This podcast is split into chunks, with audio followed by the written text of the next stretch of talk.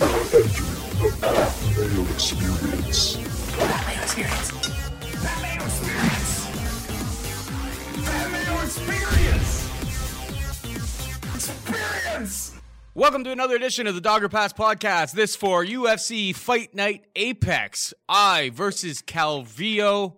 Paul Shaughnessy uh, joined in or joined by phone by Cody Saftic. Coming off of the heels, you know, it was a card that we were our picks weren't all that bad, but Hooper. I mean, we kind of laid out the path for Caceres to do it, and he. It's like he just he knew exactly. It's like he's a professional fighter who knows exactly what to do in these situations. So Hooper looked like the 20 year old that he is, but uh, you know, onwards and upwards we go. How are you doing this week, Cody? Yeah, good. I mean, yeah, last week we went seven and five on the twelve fights. So yeah, it wasn't disastrous, but at the same time, not the same results people are usually are probably accustomed to at this point. But this looks like a pretty good offering. I know a lot of people are crapping on it, saying, you know, the UFC's packing it in. They're all, all sorts of worries about the main event and is it a weak card and this and that. But it does look like there's a couple good spots where the uh, the odds aren't crazy out of control. Maybe get a, a couple safe picks along the way. So yeah, I'm actually excited to just jump back right back into it. Let's jump right into it right now. Then we have in the main event we have Jessica Evil, uh, Jessica Evil Eye taking on Cynthia Calvillo. Jessica Eye and Cynthia Calvillo can both be had for minus 110. It's basically been a pick 'em across the board this week. Cody, why don't you take it away? Yeah, I mean, obviously it's a pick on both sides because either fighter has the capability of winning this contest. It just depends who's going to employ the better game plan, I guess. I'm leaning towards Jessica Eye personally, just because I feel like she's going to have a couple variables going in her favor that might stuff out Cynthia Calvillo's, you know, path to getting that win. Namely, Cynthia Calvillo is you know, at 115 pounds, you know, she's a decent wrestler. Uh, she's a scrappy fighter. She's got decent striking, but she never really was a 115. Like she botched a few weight cuts coming into the Courtney, sorry, the Poliana Botelho fight. Remember, she looks like death on the weight on the scale. She weighs 118 pounds, wins the fight in the first round. The Courtney Casey fight, she makes weight, gasses out in the third round. The Marina Rodriguez fight, she comes in at 120 for a 115 fight. It's like, what are you doing? And now she's more or less forced up to 125. She's forced up to 125 against Jessica Eye, who's fought at comfortably at 135 pounds. Now, Jessica Eye had a bad problem back when she was fighting at 135, is that big, strong wrestlers have their way against her. Now, it's unfair to kind of say that about her because those big, strong wrestlers include Miesha Tate, Julianna Pena, and Sara McMann. Like that about murder's row of grapplers at 135. Miesha Tate, former champion, obviously known for her wrestling and her grappling. Julianna Pena, the strongest fighter you've seen, was an absolute Mack truck, obviously a good grappler, and then Sara McMann, the former Olympic silver medalist. So, is it fair to say that her blueprint to beating her is just grounding her and beating the? Let's let's not even talk about the Shevchenko fight. Like, yeah, kick her straight in the face. Like, very few people have that capability. So we just got to base it on. Does Cynthia Calvillo rank amongst those grapplers we just talked about? No, probably not. She's not nearly as big or strong as any of them. She doesn't have the credentials as any of them. So to think that she's going to lean on this game plan and just going in there and taking down Jessica Eye, I'm not so sure. And as far as the striking match goes, I think Eye's got her. I mean, she's a much better technical boxer. And Cynthia Calvillo's kind of been like a MMA vagabond at this point, right? She, I forget where she started out, but she obviously notoriously ended up at Team Alpha Male. She's at Alpha Male for a couple fights. And then Justin Buchholz is her head coach. Buchholz splits with Alpha Male. He goes back to Alaska. He also makes some super disparaging comments about women's MMA, being like, women shouldn't fight. They're, they don't have any talent. Like, this is a joke. Super weird. So she splits from Alpha Male and then did a nine week camp at Tiger Muay Thai leading into the Marina Rodriguez fight. Problem is that her striking didn't look any better. I mean, she was getting cleanly outstruck in, outstruck in that fight just before leading on her wrestling. I thought she lost the first round. I thought she lost the second round. The third round, she completely dominates, but doesn't dominate pillar to post. Dominates the majority of the round. Like 45 seconds left, Rodriguez gets up and bang, bang. Calvillo's tired again. And that's where I'm getting back to these variables that Jessica Eye have. Jessica's got to keep this fight standing to win it, right? The one variable there is that she has decent takedown defense, but also she's a naturally bigger fighter, so that should help her. Also, she's got a much better gas tank than Calvillo. Calvillo basically tires out in all of her fights. And I mean, even go back to the Courtney Casey fight, right? She wins the first two rounds. She flat out gasses out in the third round, gets outstruck by Courtney Casey.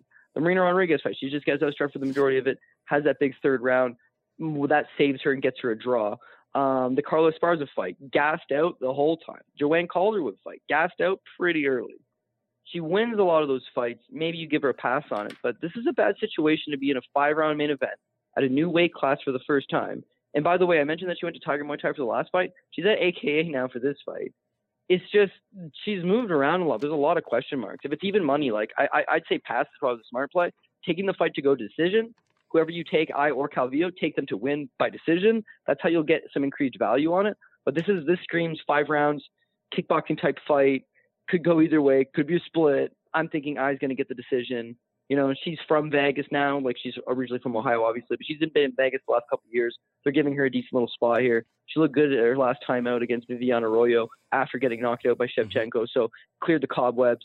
Uh, 33, that's maybe half concerning. It's a year older than Calvillo, who's shockingly 32, right? We think about Calvillo as a prospect on Yep. her way up. She's pretty much as polished as she's going to get. And the very last thing I want to say is that on the broadcast last week, when they talked about, oh, next week's main event, da da da da da, Cynthia Calvillo, uh, DC commented really quick, and he's like, "Oh yeah, she's at our gym now, and you know she's spending a lot of time learning how to wrestle." Isn't that a weird statement to make, considering she spent three, four, five years of her life at Alpha Male, Learning how to wrestle? more or less exclusively, yeah, With- learning how to wrestle. So when he Yeah. when he says, "Oh, she's to in her gym learning how to too. wrestle," So what's she, what's she going to realistically learn at 32 in a new gym in a new setting? And is he just divulging her game plan where it's like, yeah, she knows she can't strike with Eye. She's just going to try to wrestle. So, by the way, the reason it's probably a pass and not just a straight up Eye pick is because the way to beat Eye, yeah, yeah, just get those takedowns. I just don't know that I trust 125 Calvillo to do it consistently over five. That's my play. Well, it's not So minus. take. It's it's a pick 'em. It's a pick 'em price. I mean, there's Yeah. so many different odds. I sent you a screenshot uh, to your Twitter DMs. So follow. Yeah, we should follow along with those ones so we're on the same page. Here, Cody, we're gonna test out the uh, the amount of delay here. All right. So when I stop talking, I want you to go woof woof. All right. Here we go, evil. Here we go. Bark, bark. That was a little bit late. Um, Jessica Eye, man. I love this spot for her, and I've never actually loved a spot for Jessica Eye before. She's a natural 125er. I mean, she did miss weight, obviously, last time out, so she even struggles to make this weight. Um, she is bigger, stronger, longer reach. I think her wrestling may even be better. Like Sara McMann was able to take her down 205. Now I realize that that was an absolute stare fest. But just the fact that you can go in there against an Olympian, like I, I know that Cynthia Calvillo, when she gets to the ground, she has pretty good ga- uh, back takes. She can do some nice grappling and submission skills are probably pretty good. Probably a little bit better than Eyes. I don't know if she can submit her, but that would be the path. But I just don't know how she gets the fight there. I don't like her striking whatsoever. Um, I think this is a really good spot for Eye. I think people don't like betting Eye, and and yeah, what was the last thing I was going to say? Oh yes, the gym. Here's the thing about it. All right, so when she was at uh, a or, uh, Team Alpha Male, Oh, yeah. you know, she had Paige VanZant there, and there was a, a bunch of other fighters. I know AKA is a great gym, but we're in quarantine time. So if she was, she fought back in like what January. Then we've had the last three months have been an absolute nightmare. I'm sure the gym is pretty sparse. But here's the real question I have, Cody: What elite females fight out of AKA? Yeah, I see pictures of- team, but I know what you're saying. I see pictures of her with like Cain Velasquez, like hitting mitts and stuff. And it's just like I've seen on her Instagram. I w- looked through to see what she was up to. It's just like, well, that's all well and good. I'm sure he's very like he's it's inspirational and he's helping you learn things about the game. But like, you're not getting one on one, uh, you know, combat with him. Like, I don't know who her training partners would be there. Obviously, it's all kind of up in the air. Whereas Jessica Eye comes into this having stability, and she's been at uh, she's been fighting out of Vegas for a little bit now, and yeah, she obviously botched the weight cut last time out, but that just kind of shows how big she is. Like, I mean, as somebody who already played a bet on Jessica Evil Eye at minus one ten, I'm not gonna lie, Cody, I kind of hope that she comes in a little bit heavy too uh, on this one because if Cynthia Calvillo's only way to win this fight is to uh, wrestle against the much bigger, stronger, she's gonna gas out. So I actually really like the spot for I already put. Uh, I have a one to one. No, it's a two two units to win one or to win. Sorry, two point two units to win uh, two units. Sorry, I don't usually do that Well, type of lingo. go. Yeah. Wow, So wow. I'm actually I'm in on her. I think uh, I think this is actually a good spot. I think Uh, Cynthia Calvillo is overhyped, and she hasn't fought anybody, especially at this weight class. Uh, that sh- you know she won't be ready for this. Uh, let's move on. Sorry, I'm a little bit scatterbrained here today. We had a little bit of technical difficulties earlier on. All right, we move on down to the card to another fight that we already broke down a few weeks ago. If you want to look up like a really, really cringy exchange after Karl Roberson was forced to pull out of his fight with Marvin Vettori, I mean, it kind of showed that Marvin Vettori, the rumors about him may be true. Guy seems like a bit of an asshole. Uh, but he's a pretty talented asshole. He's minus 230, taking on Karl Roberson. He could be out for plus 190. We were on here before. It was around like minus 180, plus 160 before when this fight was booked. Now you add those extra points. We were picking Vettori, and I was a little bit hesitant to like jump on and pay the juice for that. Now that it's up at 230, it's an easy pass, but I do think Vettori wins. He's the. Uh, more well-rounded skill set all the way around for him. Obviously, Karl Roberson, kickboxer, can probably cause some problems for Vettori on the feet, but you know, Vettori went the distance with Adesanya. Guy's super, super solid. Good, good training camp or good gym that he comes out of. Good, well-rounded skill set. Uh, I like him, but 230 is a little bit too much for me to pay. What about you? Yeah, I mean, the first time around, he was basically like the play of the week at 165, and I know there was a lot of money starting to come into him uh, on him prior to the fight getting canceled, and then that hotel exchange, which just kind of reinforced the fact that like this kid wants to fight bad, man. Marvin Vettori's had a lot of fights canceled on him. He's in the prime of his life, considering you know he's 26 years old. He just is chomping on the bit and wants to fight bad. Now, you and I talked about how serious this kid takes his strength and conditioning, and I mean, you see him he takes his strength and conditioning seriously, which is why when the fight got canceled and he ran into Karl Roberson in the hotel, see all that strength and conditioning was just fucking pulsing through his veins, right? That's like fair. if USADA would have came up and been like pissing this cup, the strength and conditioning probably would have burned clean through the fucking plastic.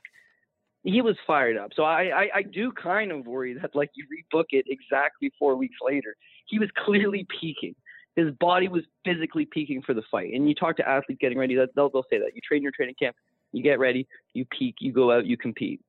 A lot of fighters will peak, then they'll come down, then they'll take this lag of a couple of weeks off, try to get jumped back into it, not quite get going. Uh, not that it really matters, but remember that Antonina Shevchenko versus Katlyn Chookagian fight? Antonina's walking to the ring, and then Anik, whoever the fuck it is, one of the announcers is like, or one of the commentators is like, oh, her coaches said she's peaked three times during this camp because the coronavirus got you know, got pushed back, and she should be in great shape. And she, she, I mean, it wasn't a great matchup for her stylistically, obviously with the wrestling, but she just looks super flat. And I think that goes back to you're getting ready for a fight, you're getting ready for this date. The guy weighs in, Vettori's ready to go. The fight gets canceled.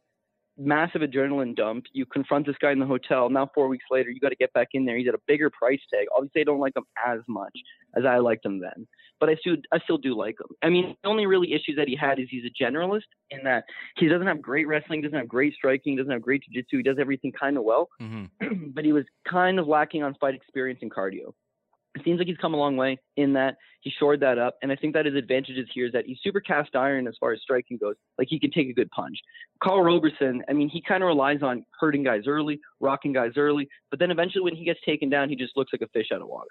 Vettori should have enough standing that he's going to be able to take his best punches, move forward. It's whether he's going to get a hold of him, peel him down, and you know just go through the motions for at least two of the three rounds, get the decision. I think he does. 230 is not a great price tag. We liked it at 165. I bet it at 185. I bet at 200. But just keep in mind, with with the show last week, and yeah, we were totally off on Hooper. It didn't fucking matter what you bet him at. It was a bad bet. Mm-hmm. But when we talked about the show, we were like, yeah, geez, the kid opened at 110. He's the underdog. He's at 145 now that we're doing the show. That's probably as much as you want to pay for him. Buyers beware. Yeah, I did tweet out I'm adding him to parlays and all that, but, but keep in mind the fucking guy went off like 220. Like, there's no way in hell you bet him at 220. 45 was pushing it. Vettori sim- is similar at 220. Yeah, I'm gonna I'm actually gonna add him on some parlays, and I probably will tweet that out. However, keep in mind if this guy line keeps going up for whatever reason and it gets to 240, 260, it's not a great price tag to begin with. I'm not betting him straight up. I want to parlay him because I feel like he's one of the somewhat safer picks on the card, and he doesn't have great value, so I have to parlay him up. But yeah, there's no denying that. I wanted him. I wanted him four weeks ago when he was a much better price tag and felt like Mhm. great matchup. It turns out Roberson's a little bit sick. Now Roberson's probably over whatever the hell he had. Uh, I, I don't know. It's just a little riskier. But yeah, no, Vettori is the play. I got to stick with him. I think he's going to get the fight to the ground. When he does get the fight to the ground, it'll be enough to win those decisions or win the rounds and get the decision. And the one, and the other thing about it is that Vettori on like that previous card, 'cause that was supposed to be on 249, wasn't it? Yeah. So on that card, it was kind of one of the ones that really flew underneath the radar. On this one, especially when you like at the end when we talk about DraftKings, it's like when you really start to look through the slate, you're like, man, it's pretty devoid of options around these parts. You know what I mean? So it's kind of like now that it's on a card not surrounded by the same amount of talent, it kind of sticks out as a spot that you want to get on. But yeah, 230 is a little bit too much. Let's move on down. We have Merab Dvalishvili taking on Ray Borg. Dvalishvili is minus 420, and Ray Borg can be had for plus 335. Here's the exact reason why we told, or why we thought when Ray Borg decided to move up to 135 because he couldn't continue to make 125. Merab Da- Dvalishvili is the exact reason why Ray Borg's skill set doesn't transfer up. Um, he Ray Borg may be faster, may have the better technique in this fight, but the size is gonna matter, and Merab doesn't get tired. So I'm not really. I, the price is obviously super super wide. Ray Borg is a very talented guy, but I feel like size is really going to matter here. It's hard not to pick Dvalishvili. The price is lopsided, but I think it's going to be a really rough night for Borg. What about you? Yeah, I mean, you have to imagine. So the UFC's done a great job of giving Borg a lot of favorable matchups in the past, but I mean, this one doesn't look like that favorable matchup that he's been accustomed to. His best strength was at 125. He'd usually either miss weight, or if he did make weight, he's just much larger than that 125. He's a good wrestler. He's relentless. He keeps on you. He matches up extremely good with a lot of guys in the division. That was his success. He, obviously, fighting at 135 is not for him. And the fact that he beats Gabriel Silva at 135 and then immediately is like, I got to get back down to 125 his next time out is just an indicator, though. He can win at 135 against low level competition, but even he knows in victory, this is not the weight class for me. I'm not having my way in the wrestling. I'm not having my way in the grappling. I don't have this sizable strength advantage. Ricky Simon, Ricky Simon is a short little tank engine, has good wrestling. You know, it doesn't have a great chin, but Borg's not a great striker, and that, and that was the problem there. His path to victory was probably sting the guy standing, and he just wasn't able to do it. When he wasn't able to do it, you saw Ricky Simon was a better wrestler than him. He was stronger than him. He was more aggressive than him. It's a split decision, but like I don't know who the hell scored that thing for Borg. Ricky Simon wins that fight pretty clear in my eyes. So he's going to have problems. Now, instead of dropping down to 125, which I think is off the table, he's missed weight too many times. He's got to take a fight at 135. It's just crazy that they give him Ricky Simon 2.0. You know, like they give he's stronger than Ricky Simon. He's a better wrestler than Ricky Simon. He's more relentless than Ricky Simon. He's got a better chin than Ricky Simon. And yes, ironically enough, Ricky Simon beat Merab Dvalishvili with a bullshit guillotine TK. Ah, that that shit still stings me because I thought Dvalishvili should have won. Regardless, all it is is just like an upgrade from one to another. So that's no good. Now, now we got to look at price 100% here. Minus 420 for Merab Dvalishvili, that's a big price tag. Obviously, you're going to have to parlay him now and put him on different tickets and this and that. I think he's safe. However, you got to look at track record here. Track record suggests Dvalishvili is just not a finisher. He's relentless. He puts Mhm. it on you. He keeps pounding away. But the guy's not finishing Terrion Ware. He's not finishing Brad Katona. He's not finishing Casey Kenney. He's not finishing a whole lot of guys. I, I, would say it's pretty comfortable that this fight's going to the decision. Because Borg, meanwhile, I mean, he's pretty durable as well. He's losing these fights. He's getting out grappled guy guys that are bigger than him, but he's not getting finished. In fact, I mean, he very rarely gets finished outside of a fifth round armbar against Demetrious Johnson once upon a time. Like the guy's super durable. So all logic dictates that this fight is going to be a grappling exchange. It's going to be more of a wrestling match.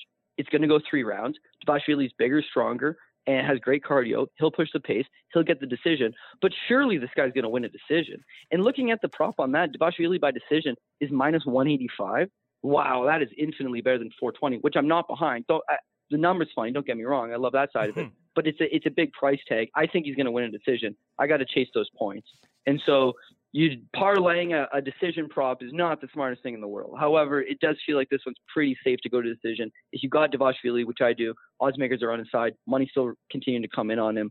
We're in, we're, we're we're backing him here. I'm thinking decision's the way to go to try to try to save that little extra bit. Yeah, that makes sense to me. Um, let's move on. We got Andre Touchy Fili taking on Charles Jourdain. Andre Touchy Fili can be ha or sorry is minus two twenty five. Jourdain plus one eighty five. Who do you got here? I got Andre Fili all day. I think Andre Fili is just a much more rounded fighter at this point. He's got a much better diverse skill set. And like there's no doubt about it that Charles Jourdain is exciting and he goes for it and he throws bombs and he's you know, dynamic and he's a little awkward and he's hard to read his timing. But like all, all of that's going to be out the window against a much more technical fighter. I mean, I didn't think jumping up from TKO to the UFC that he was going to be ready for this anyhow. And him taking a relatively short notice fight up a weight class against Des Green, I mean, it just screamed. Here's a guy that was a champ champ in TKO, you know, uh, one of their fan favorites, and he's taking a short notice fight in Des Green's own backyard, by the way. Like, it, I didn't understand that matchup. He loses the fight. Didn't give a great account of himself. In TKO, he could not wrestle. Turns out against Des Green, who's a competent wrestler, can't really wrestle all that well. The Doo Ho Choi fight, yeah, I'm all on Doo Ho Choi here as well. I think Doo Ho Choi is a better striker. He packs a harder punch. You know, he is also a prospect. I, I would say more refined, but again, the guy's very green and kind of loopy himself. He wins the first round all day. The second round, all of a sudden, he starts to tire. All of a sudden, and this just goes back to Doo Ho Choi maybe being a busted prospect. He's got issues, man. The later the fights go, I mean, he looked great against Cub Swanson early, faded hard. He looked great, won the first round against Jeremy Stephens, fades hard and gets knocked down in the second. Looked great against Charles Jourdain, fades hard and gets caught in the second. So maybe that was just like an over evaluation of Doo Ho Choi. So you can't discredit Jourdain. He landed a beautiful shot. He kept on this guy. His cardio, even by, by the way, like I say, he can't wrestle. He's a little bit green. He's a little bit loopy. His cardio checks out. Guys always pushing the pace Guys always going for it. But against Andre Fili, he's just giving up multiple multiple paths to victory. Andre Fili can take this guy. I, I would think Andre Fili can take him down at will. When he does get him down, Jourdain loves to attack off his back, but like Fili's a good grappler. Guys aren't just catching Fili um, for the most part, yeah. I mean, once upon a time against uh, Pepey, but you know what I mean. Like he's a mm-hmm. guy that spent a lot of time in, in grappling positions. He seems to just be getting better every time out. He's taken on, you know, uh, Dennis Bermudez. Dennis Bermudez is a black belt, and he's also a former D1 collegiate wrestler. Fili's taking this guy down, out grappling, and gets that decision. That means something. The Myles Jury fight. Myles Jury is a black belt, not a great wrestler. Same thing. It's like he can outstrike these strikers. He can out wrestle some wrestlers not bad. Knocks out Shane Moraes, great. But The Sodiq Yusuff his last time out. That's why we're getting a decent enough price tag. Yeah, he lost to a super prospect, and they, but but again, he gave an okay account of himself. And I think he just matches up tremendously well against Charles Jourdain. I'd love to say again decision, just because Fili uh, he got a lot of decisions on his record. Charles Jourdain, meanwhile, very durable. I think the path for Fili is take this guy down, just you know, take this guy down and comfortably defeat him. As far as the fight stays standing, Charles Jourdain just rushes forward and he leaves so many openings. Fili has a nasty jab. That jab should land all day. But even if Charles Jourdain eventually just gets tired of eating the jab and decides, you know what, I got to crash the pocket, close that distance, that's where the takedown should open up for him. So it, it should work out both ways for Fili. He's got some teammates on the card, should be in good shape.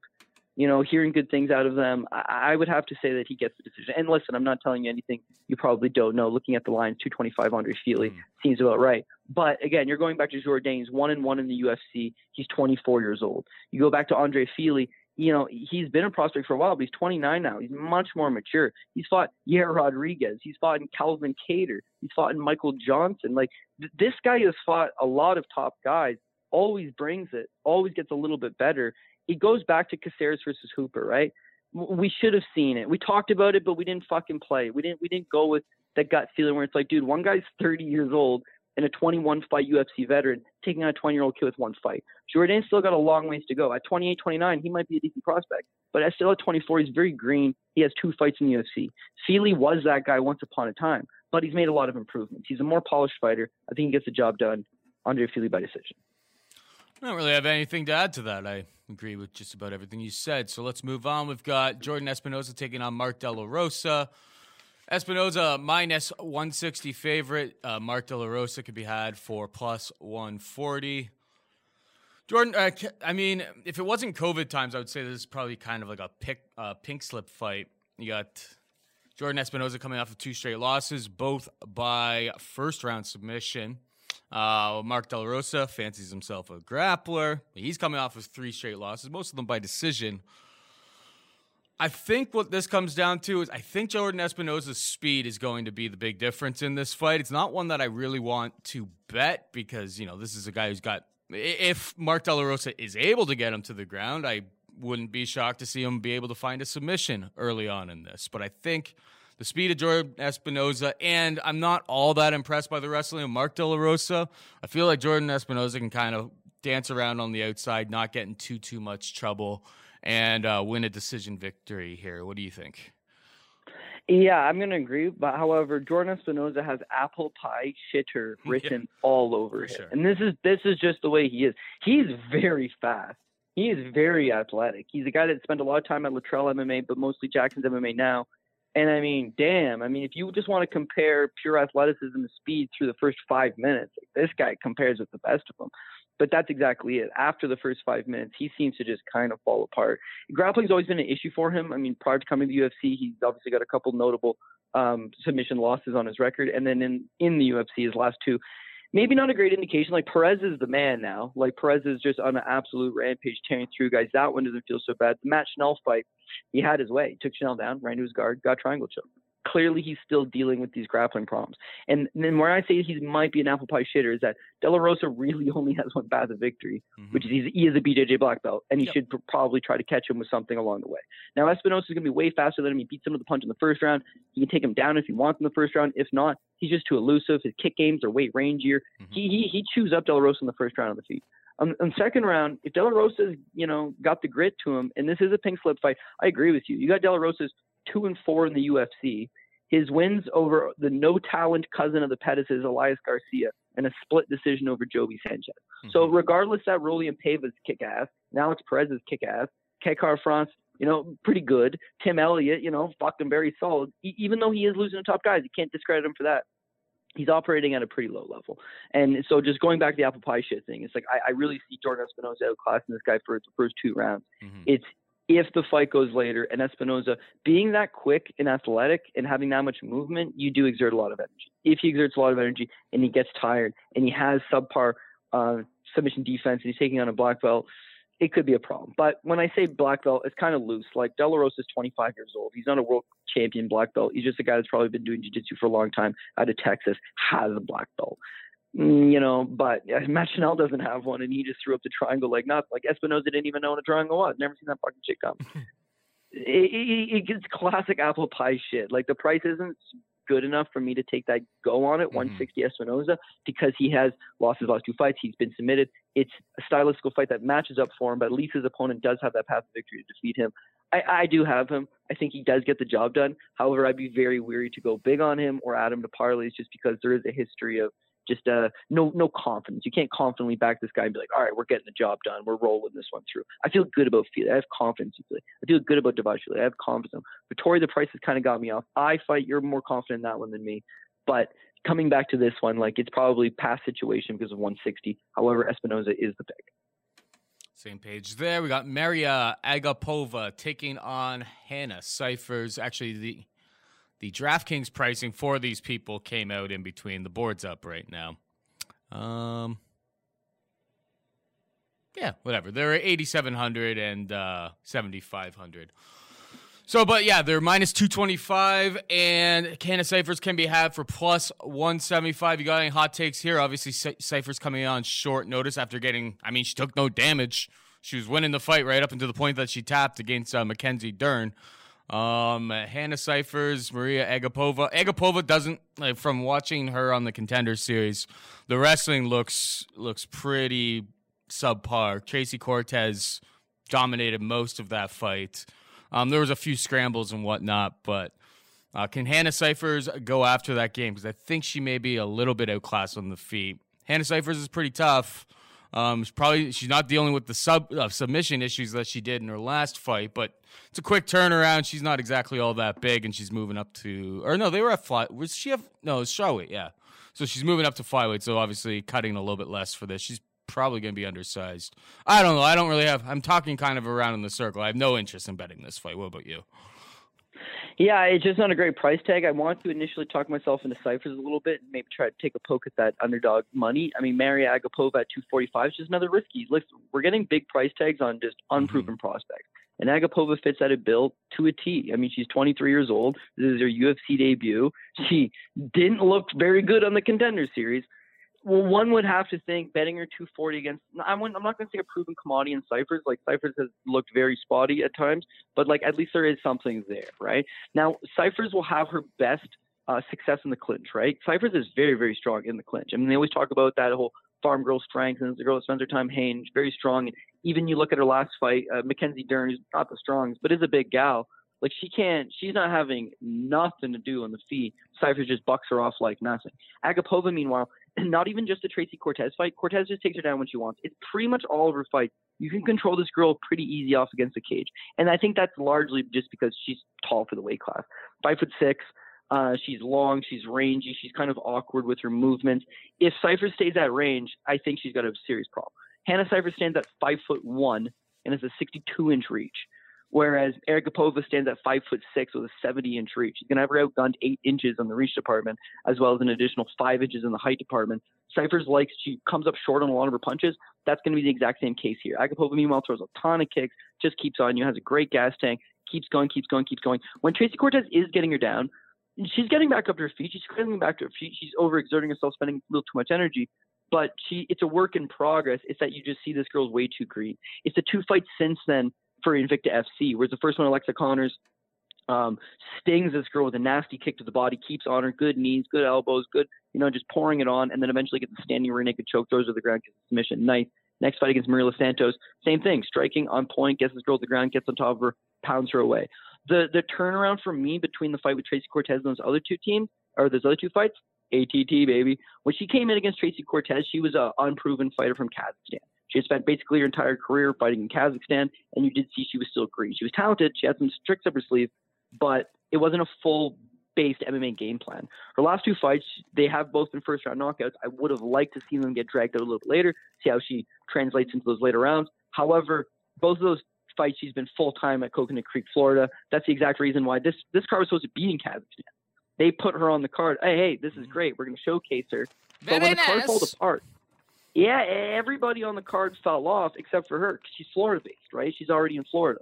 So I would say Cifers coming up to make this fight possible. She's giving up a ton of size. And whereas, yes, she does have the advantage in the, the clinch game, it, she has no wrestling to fall back on. And Hannah Cifers is too much of a warrior to just fight a game plan of, I'm going to hold this bitch against the cage for 10, 15 minutes. Mhm. Like, she's too much of a warrior in that I will stand here and throw and get hit and give you an exciting fight, then I will do whatever means necessary to grind out a crappy win. And that'll that'll be her downfall. is that going back to her wrestling, she has had one takedown in her five UFC fights. It was over Jodie Esquibel. Jodie Esquibel also took her down three times. Angela Hill took her down. Um, her wrestling is just not good enough, I think, to use that game plan of just smothering Agapova for 15. It'll probably mostly play outstanding. Agapova will just tee off on this girl at range. She'll go for it. She'll get the decision. If it goes to decision, maybe she stops Cifers if Cifers just takes too much damage along the way. But uh, again, it's not a great price tag. You got an unproven fighter here. However, from what we have seen, and it's not going to be a, a full venue of screaming fans, maybe the adrenaline dump's not quite an issue, and she can relax and she can do her thing and get the victory. But it, it's not a great price tag. Agapova We have Kevin Aguilar taking on Charles Rosa at 155 pounds. Aguilar minus 185. Rosa plus 160. You have anything here? Yeah, well, so at this point, it's like I need to get me a dog in, and it's not that I love Rosa straight up as that underdog, but like the pricing is definitely off on here. I, I wouldn't want Kevin Aguilar as a minus 185 favorite over pretty much everybody. Yeah. And, and I know this guy is talented, and he has fought some top guys, and maybe I'm giving him an unfair shake. I mean, Danny Gaines, Zubair Tukhugov, his last two fights, that's tough. Got to win over our boy Enrique Barzola once upon a time, but it, it's just the fact that he's too big of a price tag, and that where where does he comfortably win this fight, right? Does he take Charles Rosa down? I don't think so. Does he outgrapple Charles Rosa? Geez, it'd be pretty competitive as far as grappling goes. So now he needs to stand up and outstrike Charles Rosa, which makes a lot of sense. He's the better striker, and Charles Rosa hasn't given it. But here's Rosa's problem: he doesn't have a whole lot of power, so he relies on volume. And and Aguilar, meanwhile, Aguilar has power. Doesn't really rely on volume. The best output he's had is over Rick Glenn, who's just defensively extremely irresponsible. After that, it's like a little bit of grappling in the fights, a little bit of striking in the fights, but he's not getting off. His chin might be a little bit suspect, but Rosa is not knocking out anybody, so you shouldn't have a problem with that. I just look at Rosa in that fights like the Shane Burgos fight or the Kyle Bochniak fight, right? Those guys are good, adequate strikers, standing in the pocket with them, and they were striking battles. He has 92 strikes landed on Bochniak. He has 86 on Burgos before getting knocked out in the third round. So whatever it was, but he was up two rounds probably going into that third round. There, it, it, he's putting on the volume, right? He's putting on that volume. Aguilar, I just don't see it out of him. So listen, can Kevin Aguilar win this fight? Absolutely. But the guys match up fairly close to each other.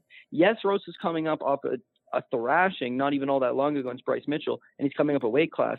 But let's not be mistaken here. Kevin Aguilar is coming off a knockout loss and is also moving up a weight class. So I, I just I don't know. It's hard to get a great read on it, but I'm thinking that this fight could be close. It could be competitive. And then you look at a line of 185 Aguilar versus 165 Rosa or 160 Rosa. I'm just not fully agreeing with it. So I'd have to say there's just a little too much love on the Angel of Death, Kevin Aguilar, and I would say that this is probably a straight up pass, or in my case, a dogger pass. Let's not forget that prior to Aguilar coming to the UFC, he got his contract on Contender Series with a split decision win over Joey Gomez, right, a, mm-hmm. a UFC veteran himself.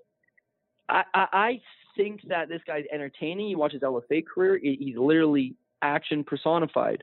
But in doing so, you're going to give up some edges to a guy that's not looking for some action fight. He's looking to pick his spots, fight the good game plan. And that's Rosa's thing. Remember, we are talking about Cifers is not willing to do what she needs to do to win a board decision. At this point, Rosa is, because Rosa's been fighting in the UFC for like eight years. He's had like eight fights. Like, he's 33. He needs to get on with it in life. He needs a win.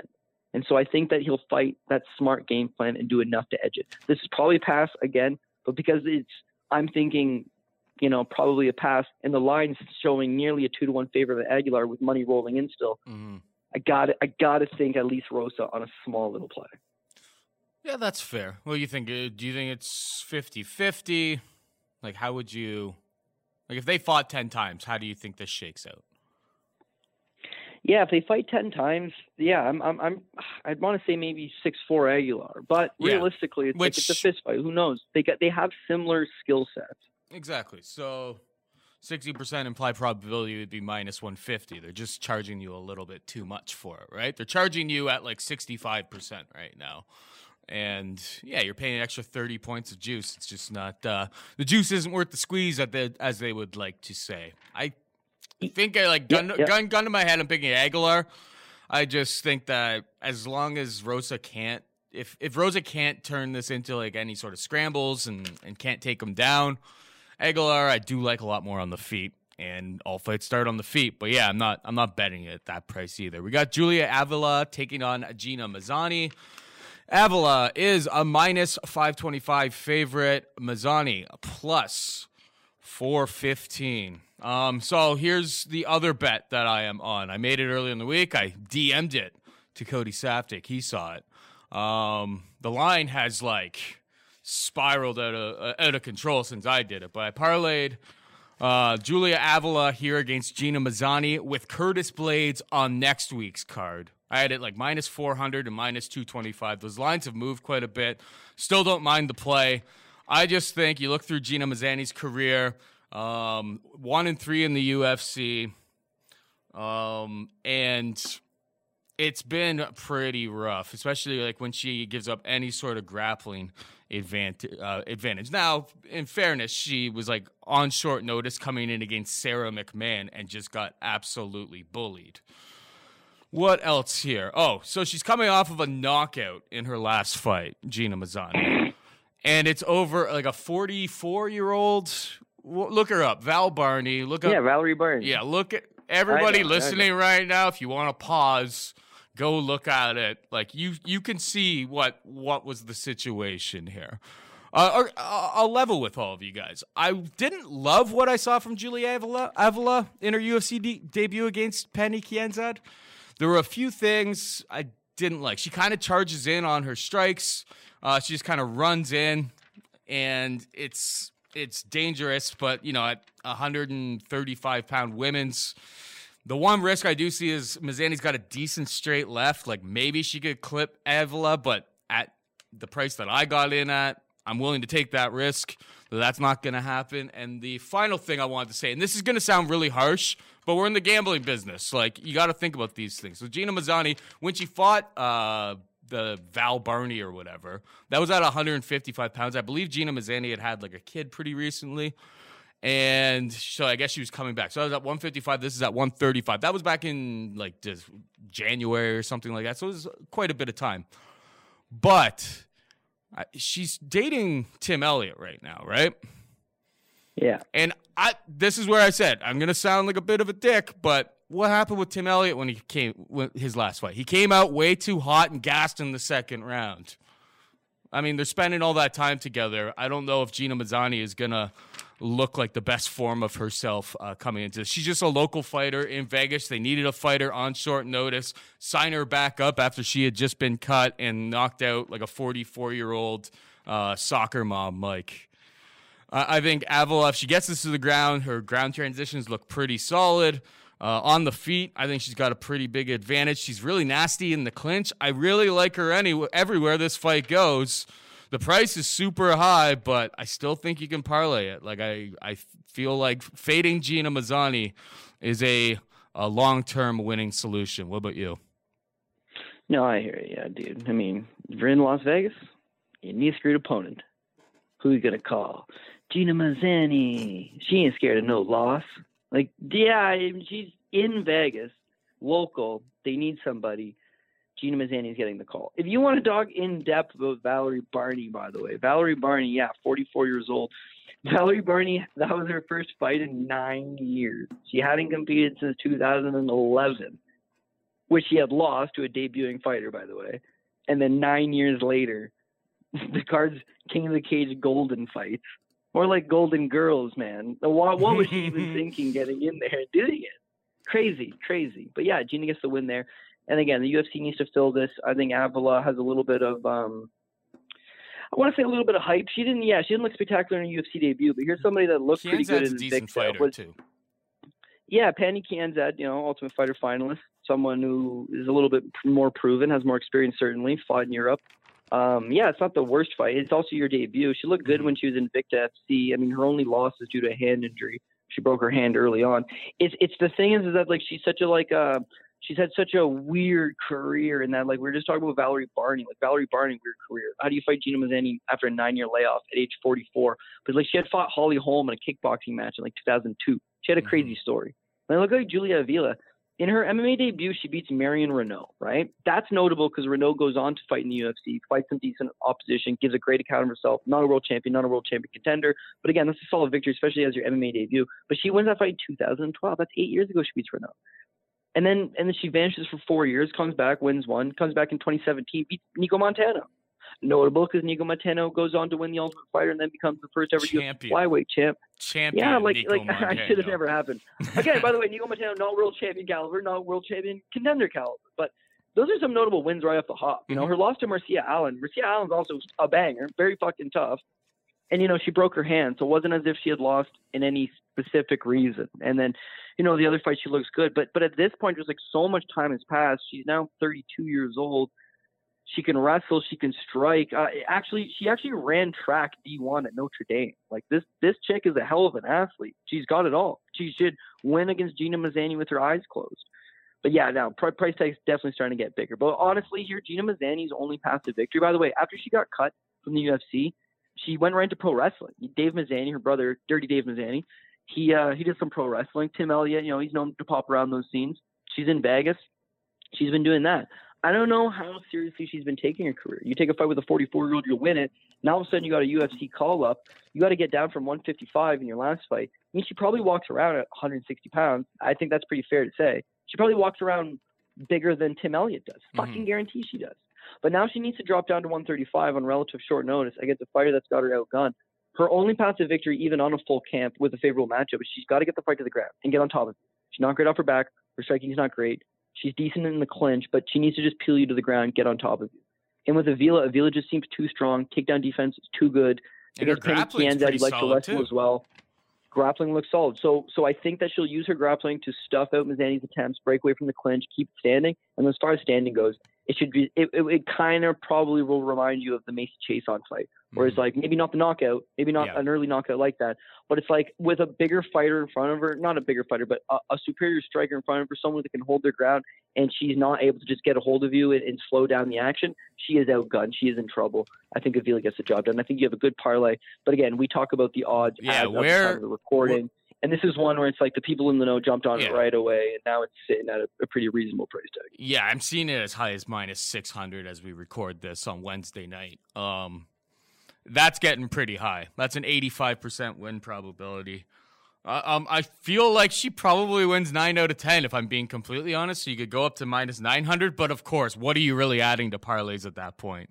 Um, but yeah, if you want to get in and you want to add her to, to parlays in the minus 500, minus 550 range, up to 600, I think that's probably where I draw the line. It's still pretty, pretty, pretty high, but I don't see many paths for Gina Mazany here on short notice, cutting a bunch of weight after being way higher in quarantine. And her boyfriend didn't look all that good. Like I think all the things line up for a Julia Avila, and I think Avila. I got the sense that maybe the bright lights kind of got to her in that first fight, and Pannie Kianzad is a much better opponent than than one Gina Mazany. So I, I love I love the parlay. So it was uh, Avila and Curtis Blades next week. So spoiler alert, I really like Curtis Blades next week. Um, moving on down, we've got Tyson Nam taking on Zarrukh Adashev. Nam minus 180, Adashev plus 140. Who do you got? This is really throwing me off last minute because we were obviously getting Tyson Nam versus uh, Ryan Benoit, and mm-hmm. that one's a little easier to cap. Tyson Nam, I mean, they, they both actually have similar skill sets, wrestler, boxers. Um, Benoit kind of looks for a way out, and Tyson Nam has no idea what a way out is. Like he, he goes for it 100% of the time. Probably going to leave with Tyson Nam in that spot. Thought he had the better wrestling. Thought he had the better striking. Thought after a first competitive first round he'd be okay. Now we go to Zarrukh Adashev. Zarrukh Adashev is a total question mark in that he could win this fight if the fight stays standing. If for whatever reason Tyson Nam decides not to stand with this guy and take him down, which is the move, well then he should obviously have him. I just don't know that I can trust him to do that. His UFC debut against Sergio Pettis, well obviously the path to victory over Sergio Pettis is the same thing. Take him down. Don't stand with them. Don't strike with them. You can you can have limited spots of success, but you need to get a hold of this guy and get him to the ground. His inability to even attempt one single takedown allowed him to just get beaten up three rounds at range by Sergio Pettis.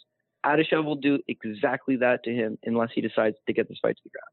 Now Adashev just has like massive question marks all, all over him, like like dude up and down. So he's from Uzbekistan. He's a hand-to-hand combat stylist. He's a kickboxing stylist, combat sambo stylist. This guy does not fight professionally. He, he's got it's all it's all tournament martial arts, right? It's like you know he did good in this tournament, he did good in that tournament, hand-to-hand combat tournaments, low-level tournaments, might add. But that's it, right? In 2014, he wins a green card lottery. Didn't even know what the fuck that was. Looked it up. The USA does like 55,000 of them a year, or something like that. You apply for it, you can win a green card lottery. Motherfucker wins the green card lottery. They move him from Uzbekistan to Brooklyn, New York from there, geez, you know what? He's got a striking base. He does a little bit kickboxing. Glory, he's fought twice for Glory. He's two and zero oh for Glory. They list him as thirteen and three. He lists himself as sixteen and three as far as MMA go or as far as kickboxing goes. In MMA, he lost his debut again. Guy just took him down and submitted him. That was at 135. After that, he dropped down to 125, wins three in a row. He's got okay power. Bellator was using him. Weird that they didn't sign this guy. Weird that he just floated out from New York, especially last minute on a UFC card that's all strange to me. But you can watch his his last couple of glory fights online, and like, dude, the dude is a fucking decent striker. He throws, he likes throwing spinning techniques. He's a little bull. He's only five foot five, so he's going to be giving up two inches in height over um to to his opponent Tyson Nam. And Tyson Nam has fought at 135 before, whereas like this dude's a natural 25er. The fight's taking place at 35. They're billing him as 225ers, moving up to 35. But Nam has fought at 35. Keep that in mind. This guy's undersized. Now Tyson Nam's Hawaiian, but the guy has literally been living in Portland, Oregon, like the last ten fucking years. He knows how to wrestle. He's an adequate wrestler. He spent time in Russia fighting the best Russian guys, defending takedowns, grappling with these guys, putting it on them. He's got the skills. He just needs to fight a proper game plan. Because I tell you what, this uh, this this kid um, Adashev, Zakharak or Zarrukh Adashev, he's fast. He's fast. He doesn't seem to have a cardio issue. He'll just stay in your face and just throw and just throw. Not the most powerful punches, but he'll keep on you. He'll throw volume. This is Tyson Nam's problem. Both of his UFC fights, Kai Frost and Sergio Pettis. He stands in front of his opponent, lets them get off prior to him throwing his own punches. He'll let you land two or three before he tries to throw the counter. Even in Russia, in Russia, he made a career out of it. He waits on the counter, but that's his problem. He waits a little too long. So this kid's coming out of way left field. And I was hoping to get him for dog price. I'd be willing to take a poke at him. They got a 115 square across the map. It all comes down to Tyson Nam and his willingness to wrestle. That's the move. You need to get a hold of this kid, peel him to the ground, and after that, you fish out of water. Mm-hmm. But just like that guys fighting to like... get caught, remember get caught. What the fuck are you doing? Take him down. Some guys they just don't do it, and they get outstruck. That could be the case here. So reluctantly, reluctantly, as of right now, I'm gonna take Tyson Nam. But honestly, if if Adashev becomes a dog, or if nice Nam becomes a dog, it might just be a dog or pass text. Yeah, that makes sense. I mean, trusting on Tyson Nam to go for takedowns, that sounds uh, That sounds risky. That's that's the problem, dude. It's that at least in his last fight he attempted a Mhm. couple takedowns. At least in his last fight against Kai Kara France, it's like, oh okay, Yeah. he's making some type of effort to get the fight to the ground, but he's 0 for 4, so he couldn't get the fight to the ground. He should have a much easier time getting this kid down than Kai Kara France. However, he has to go back with that same mindset of take this guy down because flashy striking creates a lot of openings. Catch one of these kicks. You know, this guy's off, off he's off balance all the time. He just throws so much crazy shit. You know, the opening will be there. It's just you have to trust in Tyson Nam's ring IQ, and that has been, you know, iffy at best in the past. I mean, he's going to end up being uh, DraftKings chalk this week. He's eight thousand dollars, and he's a minus one eighty favorite right now. With the fight just getting booked, that'll probably end up being like minus two twenty five, maybe even higher if uh, if it picks up a little bit of uh, buzz or whatever around the industry. So yeah, maybe maybe just if you don't want to bet on that fight, maybe just a lot. You know your risk on Tyson Nam towards DraftKings. He's going to be super popular, but um, interesting play. We'll get to that all of that at the end. We have Jordan Griffin taking on Darrick Minner. Jordan Griffin minus 165 favorite. Minner can be half plus 145. Kind of see this being like a bit of a grappling fest. Um, and my biggest question is if Minner can keep up a pace for more than like seven and a half minutes.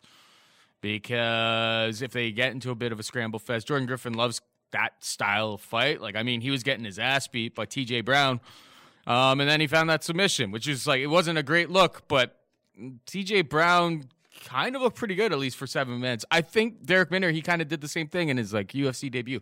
Came out real hot, and then the guy slows right down. So give me uh, Jordan Griffin in this. I think he, I, I think it could be really dicey, uh, dicey watching the fight play out at the beginning. It, you know, he could be losing some of the exchanges early. I think he will come out in the end, though, and uh, start to take over a little bit later at the end of round one and uh, start to cruise in round two and three. What about you? I got Jordan Griffin all day, and then the line opens at 2:30, and I was like, yeah, shit. And so does everybody else. And now it's, it's sitting at 165. What am I missing? This is extremely playable now. I like it. That'll Derek be Minner is. eh? Yeah, yeah. Wow. Darrick Minner. Uh, money's coming on a Minner because people know this guy's banger boss. He absolutely goes for it. He's got a sneaky submission game. And just look at all those dicey positions. He had Grant Dawson and Grant Dawson is proven. Grant Dawson is a good prospect. And this guy's out grappling him the first round, putting it on him.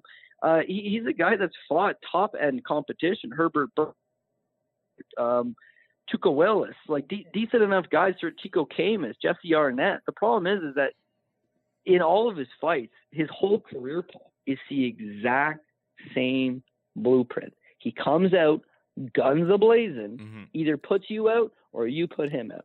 If you look at his record, and you look at the whole thing, his first 11 fights, 10 of them end in the first round, right? And he loses three of them. He loses those in the first round. Submitted, minute 13 in the first, submitted, 322 in the first, submitted, 430 in the first. Just in the beginning of his career, he's a first round kind of guy. Fights guys like Luke Sanders, who also finishes him. Jesse Arnett, our boy from Canada, chokes him out. Uh, just that that's how it goes. Now let's mo- look at more recent times. This fight already fucking happened, so this is a rematch. Jordan Griffin already fought Darrick Minner, LFA 34. In the fight, it plays out like the most classic of Darrick Minner fights. Darrick Minner goes out there, he takes down Jordan Griffin in the first round, and he puts he probably attempts four or five different submissions on him Mm. in the first round, right? Jordan Griffin defends all of the submissions, gets back up to his feet, and then Darrick Minner, who can't strike, by the way, Darrick Minner is such a bad striker, he openly took Herbert Burns down because he didn't want to fucking strike with him, and then got triangle choked, obviously. Um, the the guy's not a striker, and so in the first Griffin fights, he does what he always does. He puts it on Griffin for the first round.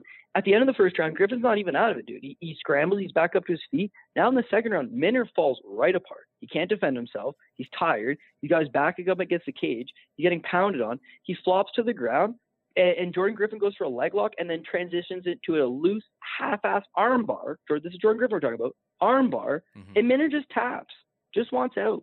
This is this is who he is, man. His last five fights have ended in the first round. Mhm. He's three and three over that course of time. Like that, it's just who he is. Yeah. So now you think, okay, well, people are betting him on the basis of he's going to try to go blow through Jordan Griffin and give an honest effort himself. The problem is, is that a We've seen this shit before. He tried to do it once and it didn't fucking work. And the thing is, B, Dan Ige and Chaz Skelly are much better grapplers than Darrick Minner, and they couldn't put him out. So who's to say that Juan Archuleta, Bellator veteran, guy's fucking sick, right? Dan Moret's the only guy that's ever finished this kid, or has finished him. And that was was the last guy to finish him, I should say. That's six years ago, Mhm. right? Since then, he's developed. He he's not a kid anymore. He's growing. He's coming off his first win in the UFC, so that's big because obviously gets the, the proverbial monkey off your back. You're feeling a little bit confident. TJ Brown did the same thing. Ige wants to take him down. Skelly wants to take him down. Brown wants to take him down. These guys got the same game plan on him, but he's he's defensively sound on his back. We don't want him on his back, but he defends himself. That quite literally is all he fucking has to do. He just literally needs to defend the submissions for, for one round. Minner will gas out, and when Minner gasses out, it, it'll be the same thing. He'll either TKO him, or Minner doesn't really get TKO. What he does is when he's gonna get TKO, he gives you a fluke ass submission, which is why he shows so many submission losses on his record, as opposed to he should have got TKO'd last time against Griffin. He gives him the armbar, it shows armbar. Regardless, Griffin's gonna, I I think, he's gonna put him on. Minner's not even a big 45er as well. That's gonna play against him. I just honestly feel like Griffin's been fighting better level of competition, giving a better account of himself, and I mean, writing's on the wall for how to beat Darrick Minner. So Wines 165, I think that's a great price tag, and I think uh, I think that Jordan Griffin has to be the play in this spot. Couldn't agree more. And finally, we have Anthony Ivy taking on Christian Aguilera, not to be confused with Christina Aguilera. Uh, Ivy minus one, 190 favorite. Aguilera can be had for plus 165. Ivy was supposed to be, he was the late replacement who never got his, uh, never got his chance to shine. Um, last week, obviously, I was on Heinisch last week, and then my bet was voided, and then I was too spooked to uh, to go back after it. Uh, I mean, I should have. You know what? Uh, Immediately when I saw, an email. You should have sent an email and been like, "What the fuck, man? You voided my bet. I was out of town this week. What the fuck?" yeah, I'm not like that though. You know, The I, fight happened. I don't know any sort of situation like that. I've never seen a, a corner have to get pulled out due to COVID, like a, a an infectious disease. You know what I mean? Like, I don't know, but I really thought as soon as I saw Ian Heinisch absolutely just mollywop Gerald, I was just like, you, like to myself, I'm like, you are, you just decided to not follow through with a bet and a good read that you had because you thought that the guy was afraid of like COVID 19 or like was going to be shook by him. Like the guy went to Rikers. The guy spent some time at Rikers Island. Do you think he's going to be scared of, of, of COVID 19? Like, I mean, he's been grappling with all of his teammates all, all the time, but the guy went to Rikers. There's nothing on earth that scares Ian Heinisch. So, like, that one's on me. I was to really, really love Gerald Meerschaert, especially as a DraftKings play last week, uh, because Anthony Ivy's takedown defense is is really bad. Like it's it's it, it- like Gerald was just gonna run right through this guy, but that was because it was at 185 pounds. This is at 170. Christian Aguilera coming in. He didn't look the worst. I watched a little bit of tape on him. Um, he fights usually at 170. Probably not the biggest though. Probably could make one 155 if all things played out right. And yeah, Ivy came in at 168.6 last time. So he's not exactly a 170. Um can Aguilera, I don't know if you've done very much research on this guy. Like can he grapple? Can he can he wrestle at all? Cuz if he can, he's got a really legitimate uh, shot at getting the victory here cuz I am not paying for what I've seen in terms of the grappling department from Anthony Ivy. I am not paying 190 to uh to watch my money go up in flames like that.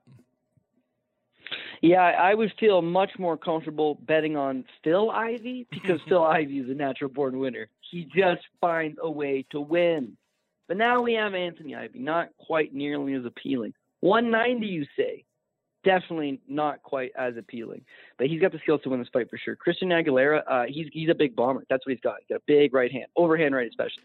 Yeah, he could throw the uppercut a little bit. He's shown that a couple fights uh, ago. Uh, I think that Ricardo Sexeas fight in LFA but man, he's he's very one dimensional in that he needs to line you up with that right hand, put you out with that right hand. The problem is, is that he's not one of these Mike Perry type guys or one of these guys that just stays in your face, takes a ludicrous amount of damage in order to line you up with that one punch.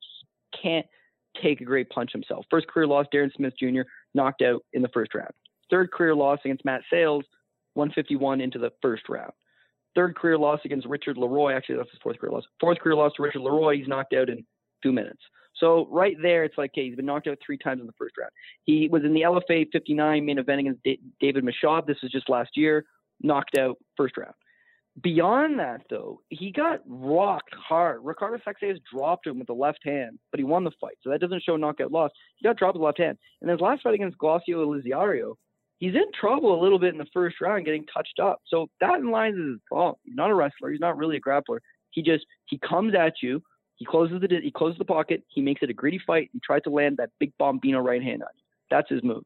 His cardio doesn't really check out. He either knocks you in the first round. If you can check him at any point, he's not going to stand up to the test. No, and the true. later the fight goes, the more he starts to make just like bigger, you know, more obvious problems. blunders. Looking at Anthony Ivy, when they announced that Ivy was going to come in against Meerschaert, I just didn't really have time to tape him properly then. I was hoping that the fight would just keep on with Heinisch.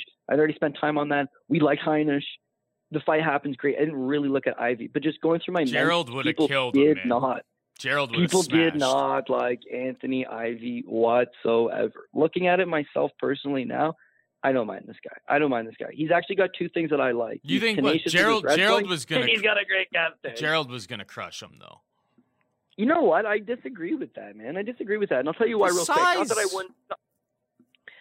Okay, that's fair. Gerald's got a couple things going against him. One, he's got bad cardio. B, his takedown defense, although he stuffed win a couple times, takedown defense not great. And it turned out in Heinisch, Heinisch is not a murderous power puncher. It literally just took one shot over the top. Meerschaert crumpled. So Anthony Ivy Fair. throws bombs. Anthony Ivy's a decent wrestler from what I can see, and Anthony Ivy does not tire. Guy's got fucking great gas tank. So yeah, Meerschaert should have been the favorite. Meerschaert probably does win that fight. However, I wouldn't have if they gave me two to one Meerschaert. I wasn't gonna fucking put him on parlays, buddy. That's for damn sure.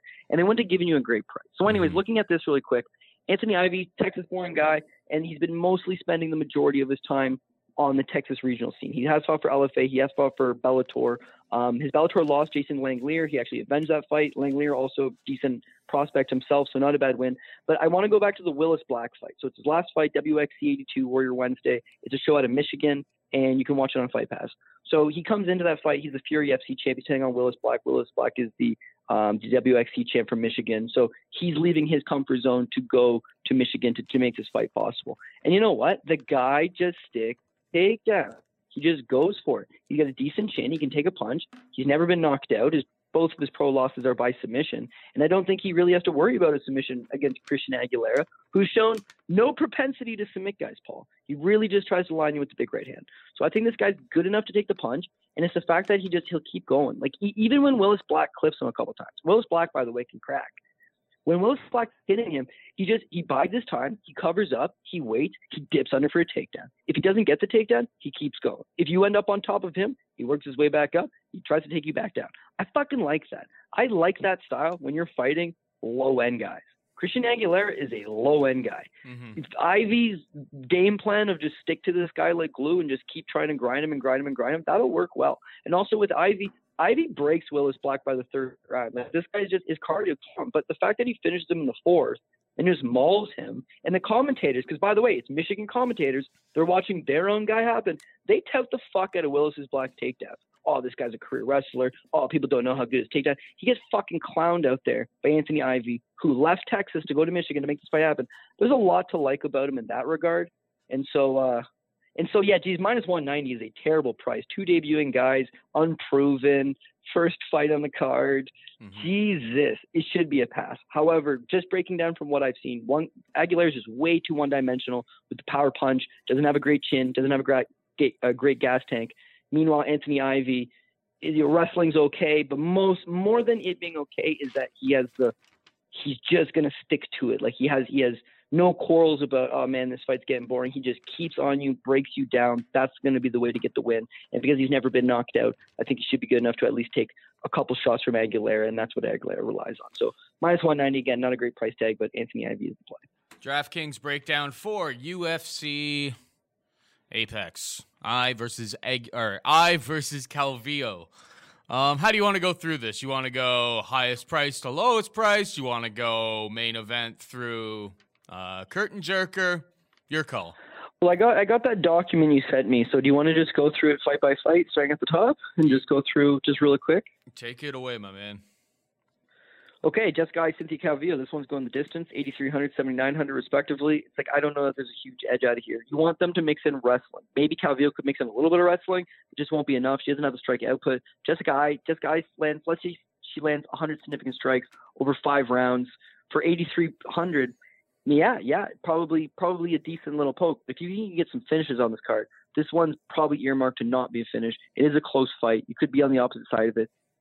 I, am just not feeling it personally. Vettori over Roberson. Vettori 8,800. He's overpriced. He's not much of a finisher himself. Yes, we talked about he's got the skills to win this fight. Yes, we'd like to see him get takedowns and, and, and, and work Roberson on the ground. Problem is, if he gets two or three takedowns, which is the most he's going to get, Roberson's not really scrambling back up. I don't think that Vettori's the kind of guy that goes for multiple transitions. He's not trying to pass. He's not really trying to submit you. He's just trying to hold you down, keep position. Not enough for me for the 8,800. I got to pass.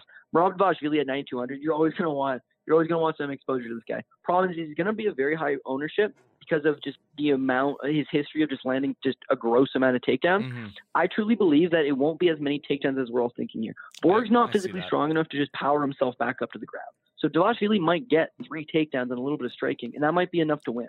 So 9,200, it goes to decision, which I'm thinking it's going to go. He gets a decision with with three or four takedowns, very little ground transitions on there, very little ground and pound. I mean, I I, I could see this one being high ownership. Dvalishvili, he wins.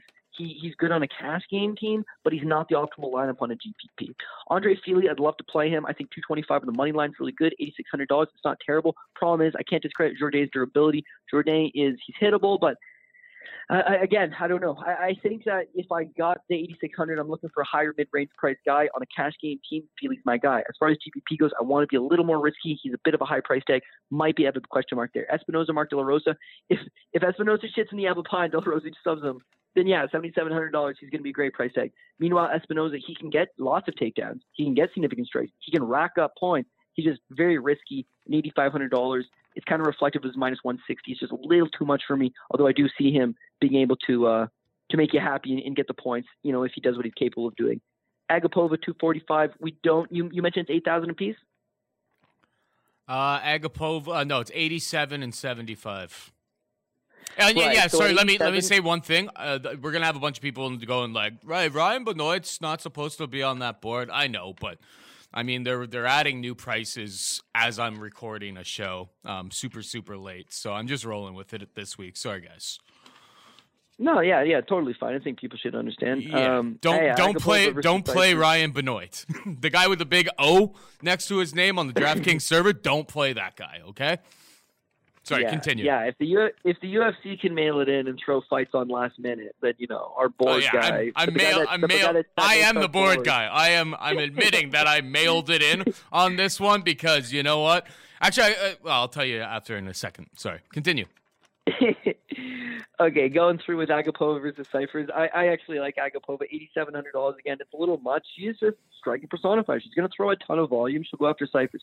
Cifers' best best path, like I said, in the clinch, which would slow her down, and that would you know cut down the Agapova strikes. I just don't know that Cifers going to stick to it.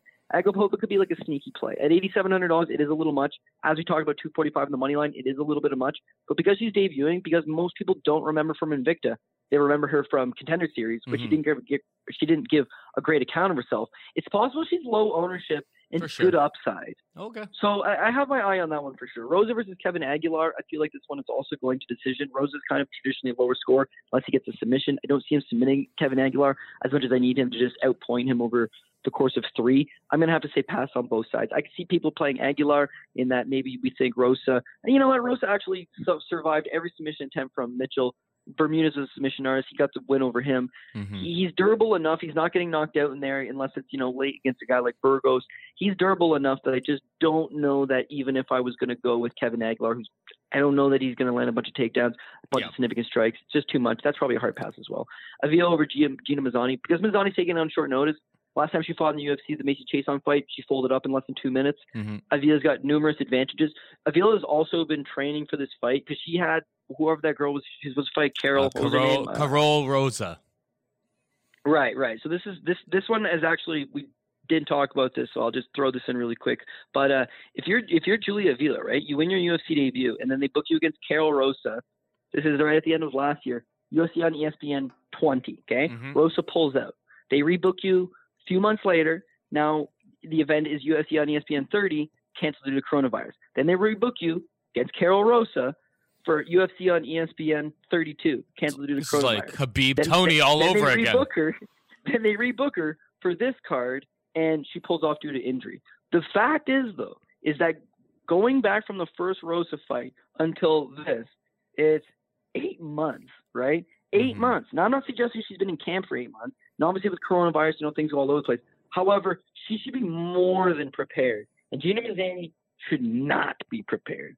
So I, I could see her going out there and getting the finish and uh, and scoring a decent amount of points. I think that I would definitely have my eye on Julia Avila. Tyson Nam versus uh, Adashev.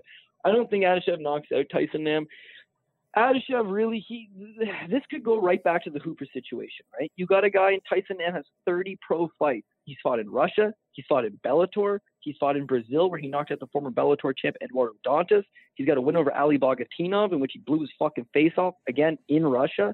30 fight veteran as I mentioned versus a guy who has four fights, has quite literally beaten fucking nobody and cannot grapple.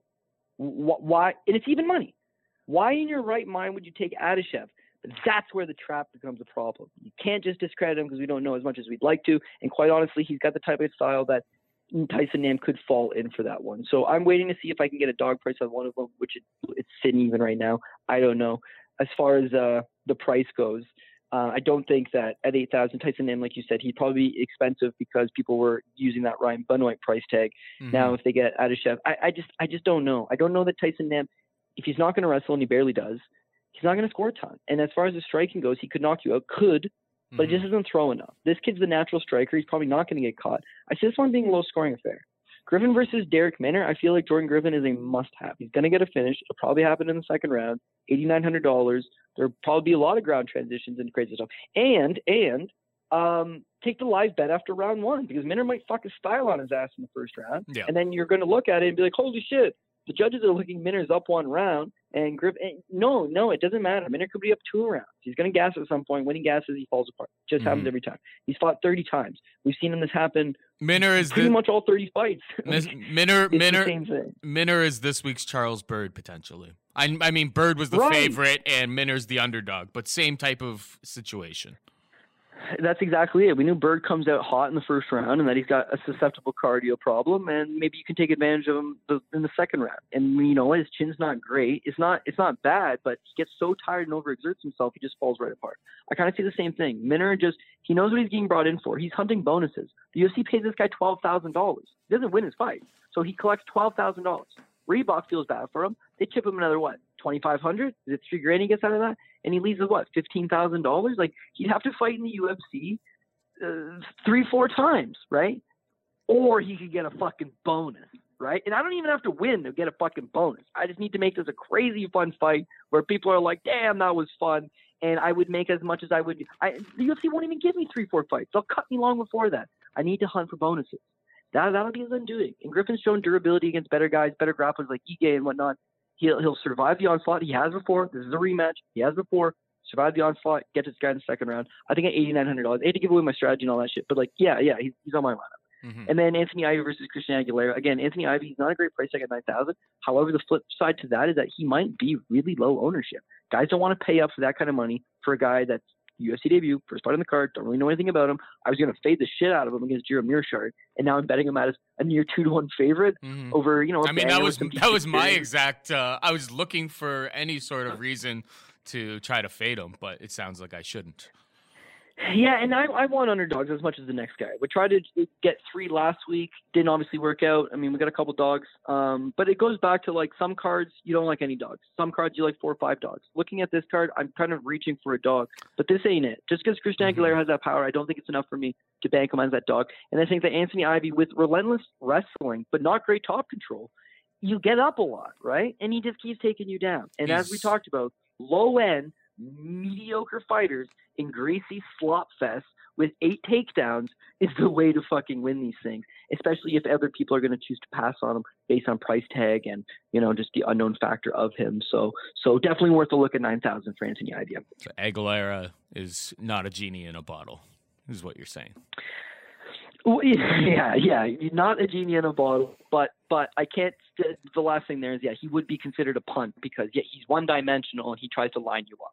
I, I, Anthony Ivy hasn't been knocked out. I don't think it lands. But again, for seventy two hundred dollars, if you did have Aguilar as a punt on when you're playing multiple lineups and he does land that big shot and gets the KO, he, he will also be very low ownership and has high upside. But I just don't see the fight playing out like that. I think that Ivy grounds and takes him down, puts them through the the motions, grinds them down, and either finishes them late or just comfortably wins that 30-27. So here's the thing. Uh, this week, I will be MIA during the actual fights themselves. I'm going portaging. I'm going to be like out in the middle of nowhere. I don't expect to have any sort of cell phone service.